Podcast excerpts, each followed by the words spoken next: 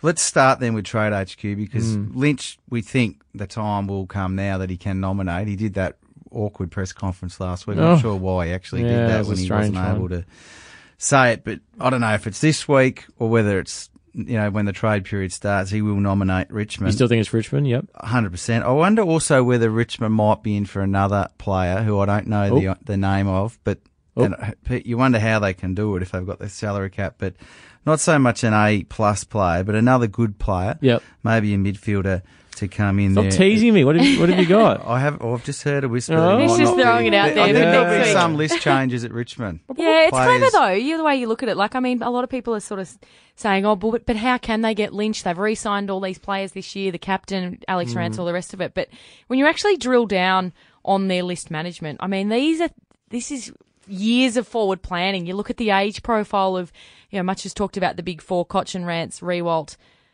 Help me out here. Oh, Dustin Martin, yeah, of course. Dustin, how could I yeah. forget Dusty? But, um, you know, he was on a long deal. But it's actually, when you look at it, the numbers, it's really smart. Their age profile, the mm. years that they come out of contract. It's very much a game of Tetris, I yep. suppose, is probably the best yep. way to put it, and a bit of a jigsaw puzzle that all the pieces fit together. So they can certainly afford Lynch.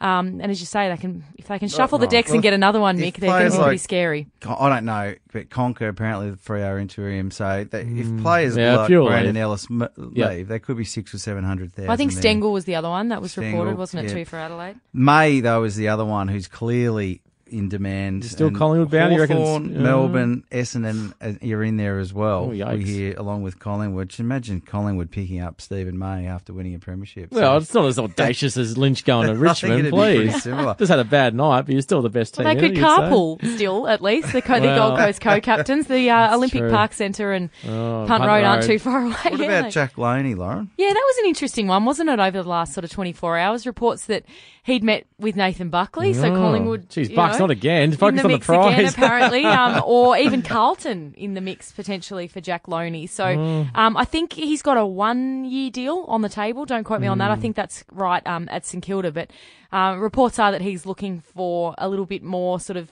security um, in his future than just the one year. So we right. should expect, as you say, now that more and more teams are falling out of the race, only two left. Um, mm. The other sixteen will...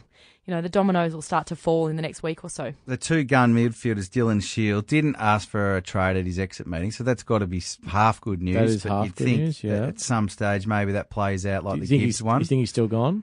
I don't know, but I, he's clearly in play. Yeah, uh, so maybe it just depends what the deal looks like. And Brisbane Lions, yeah, Lockie Neal, half the equation sorted with Lincoln McCarthy requesting mm. a trade. He's best mates with Lockie Neal. Mm. So I'm not sure if Brisbane are all that confident. They ha- there hasn't been anything put set in stone, but uh, I reckon in the end he'll go to Brisbane. This is the week, though, isn't it? Everyone's rolling into Melbourne for various things. I was reading mm. the uh, the news about Lincoln McCarthy on Friday afternoon, walking along Southbank, and I looked up and saw this bloke with his headphones in, talking on the phone, and his cap on. It was Chris Fagan, and I thought, oh, oh there you go. Isn't that a bit Did weird? That uh, well, he was on the phone, unfortunately. So getting his Brownlow tux was, ready. Uh, yeah, but it, it is. There's a lot of functions in Melbourne. You know, you, there's coaches around, there's players around. It's uh, it's a bit yep. of a hotbed for, you know, those great unofficial talks.